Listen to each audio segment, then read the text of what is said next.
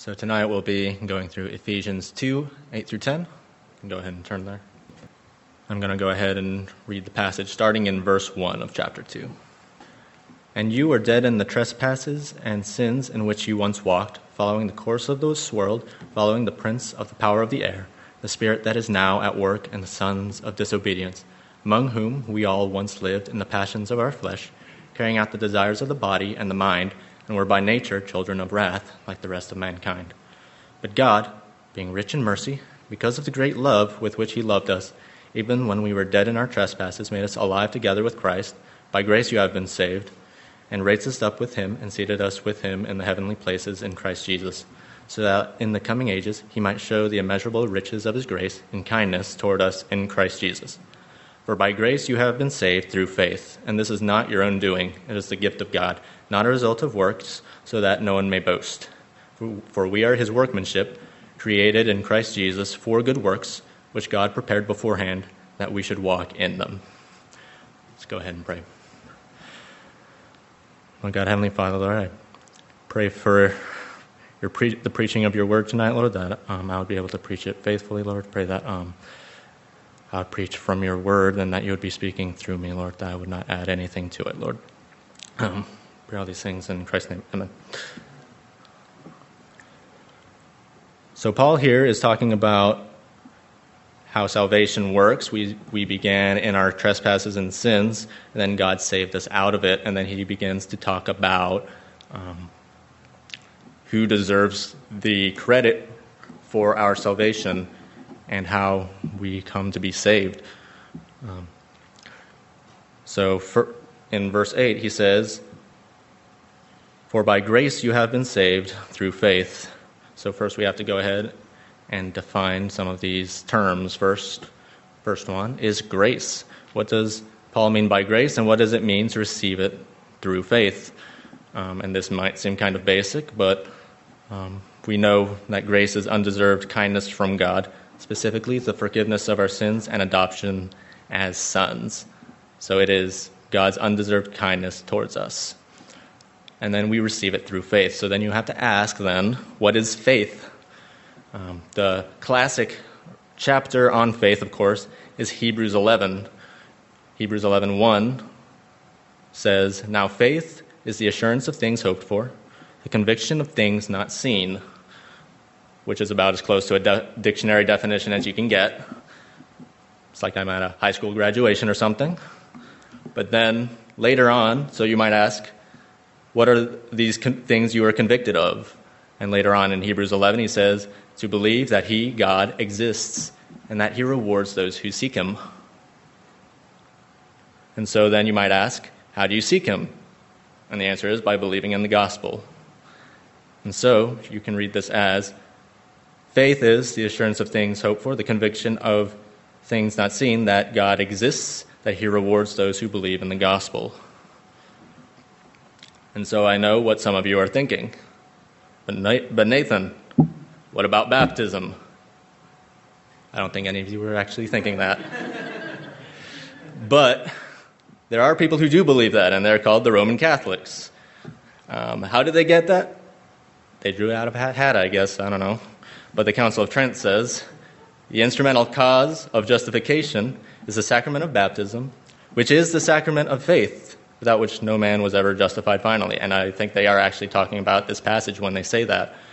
Um, so they would read, For by grace you have been saved through faith. They would read that as, For by grace you have been saved through baptism. Um, and I probably don't have to tell you why that's wrong. I think you could take 100 people who only know Scripture front to back and ask them what this means, and none of them would say it means baptism. And yet they have somehow landed on that conclusion. And so, next, next point, Paul says, through faith, and this is not your own doing, it is the gift of God. So, what is the gift of God? Is it grace, faith, or both? Well, obviously, we already defined grace. Grace, as I said earlier, is the undeserved kindness from God. So, it is obviously a gift from God. But so the question is is faith a gift from God? And I would say yes. If you look at the Greek, it is not clear which one it's talking about, actually. It could be referring to grace, faith, or both, but the fact that it's not specifically referring to grace, I think, would imply that it's referring to the entire phrase, for by grace you have been saved through faith. So faith is a gift from God. Um, so we can go ahead and turn to John 6. For, I'll have a Bible here for more evidence of this. So this is supported in other parts of Scripture. So John 6, we're going to be look, starting in verse 44, and then we'll be reading 65 after that. So John 6, 44.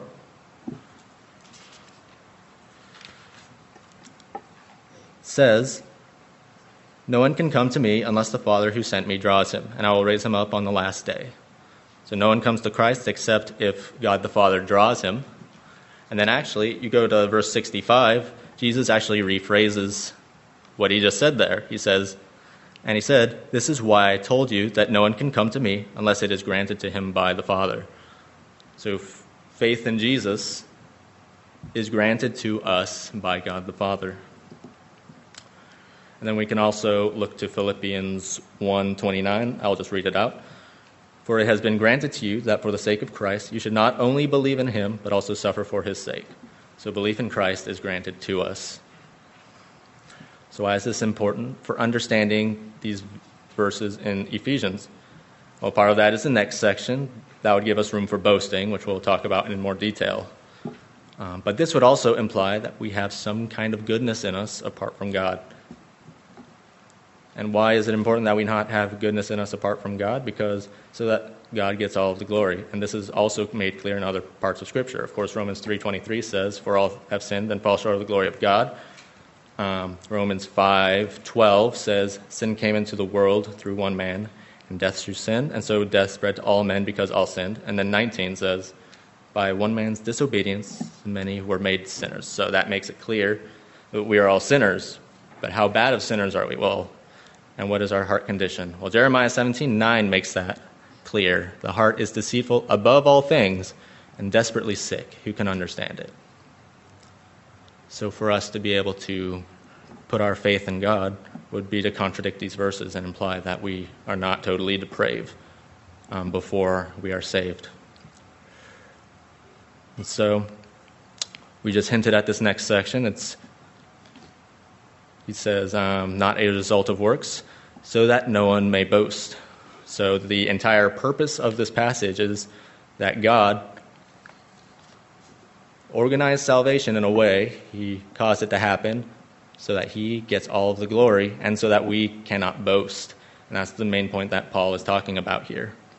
So no work of ours contributed to our salvation, which we've established. Even the faith we placed in Christ was a gift from God.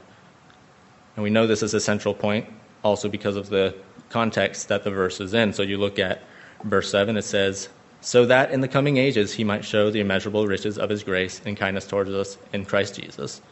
So that salvation is so that he might show the immeasurable riches of his grace. So it's his, for God's glory.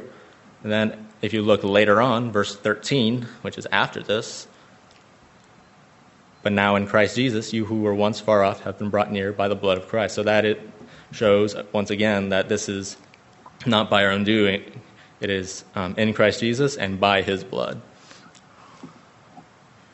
So, um, to emphasize this point even further, we can go ahead, we can turn to 1 Corinthians 1. We read this passage earlier. It'll be 26 through 31.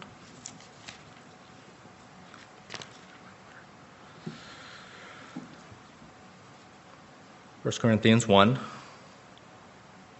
26. For consider your calling, brothers.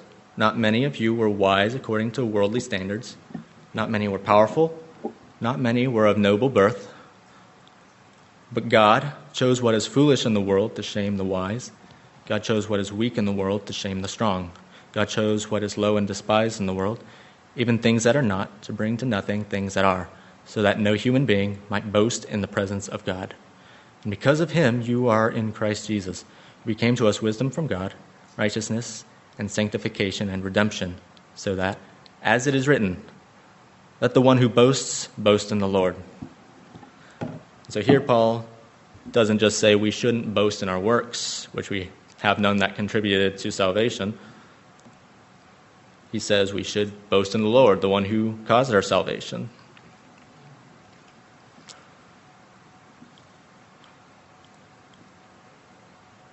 And so you might be asking, this is a whole lot of proof for no works contributing to our salvation.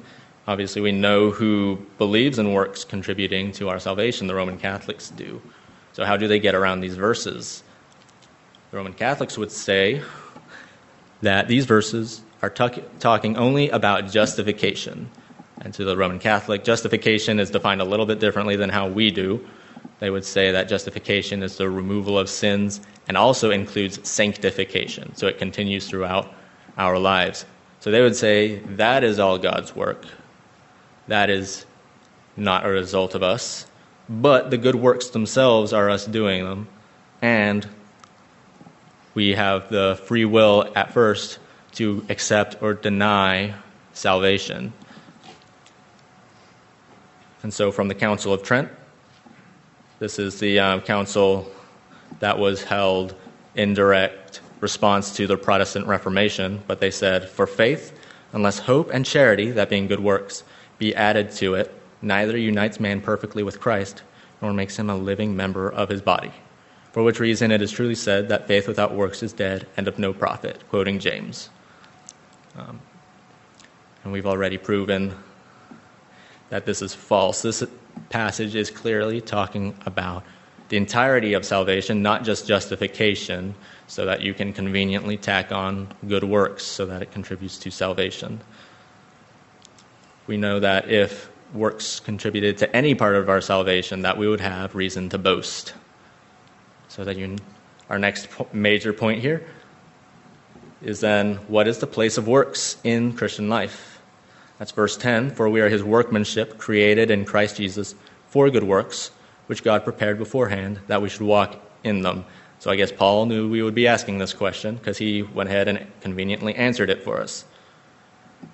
So we are created in Christ for good works. So that means that works are the result of our salvation, and you could even argue the reason for our salvation, certainly not the cause of it. And then, where do the work, good works come from? Just like grace and faith, good works are a gift of God. So God has made us capable of doing the good works. So Philippians 2 12 and 13, I'll just read it. It says, Therefore, my beloved, as you have always obeyed, so now, not only as in my presence, but much more in my absence, work out your own salvation in fear and trembling. For it is God who works in you, both to will and to work for his good pleasure. So, verse 13 is obviously what we're looking mostly to there. For it is God who works in you, both to will and to work for his good pleasure. So God wills, causes us to will. We want to do good works. And he also causes us to do the good works. Then it also says that God prepared the good works ahead of time for us. Um, this is reminded me of Romans 9, where it says we are prepared beforehand as vessels of mercy. But in this case, we are prepared beforehand to do good works. How comforting is that? That God has not only saved us, but He has made us not useless Christians. He has made us people who will live like Christians and who will live for Him and do good works. To summarize all that and to wrap up, faith and grace are gifts from God, they are not from us.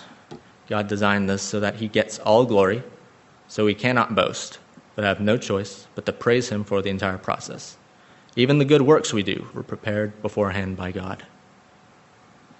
So, what are some points of application for this? Well, first and most importantly, you should examine yourself. Are there subtle ways you boast of your salvation or works? Or, and do we fail to give God glory for our actions? Oftentimes, you can tell your heart by what you're talking about. And so, do we, with out loud and with our voices give God glory for good things we do and good things that happen to us, and for salvation as a whole. Second point Um, knowledge protects us from falling into incorrect theology or even heresy, um, or even calling someone brother who is not. So, those who uh, deny faith, well, grace through faith and not of works, is preaching a false gospel. And we should call them to faith in Christ Jesus and not relying on works or sacraments for salvation. Let's pray. Lord God, Heavenly Father, Lord, I thank you for salvation, Lord. It is completely from you and not from us, Lord. And we praise you for that, Lord. We know that you did not choose us because we are great, but you chose us out of your own kindness, Lord, and you even sacrificed your Son for us, Lord. Um, pray all these things in Christ's name. Amen.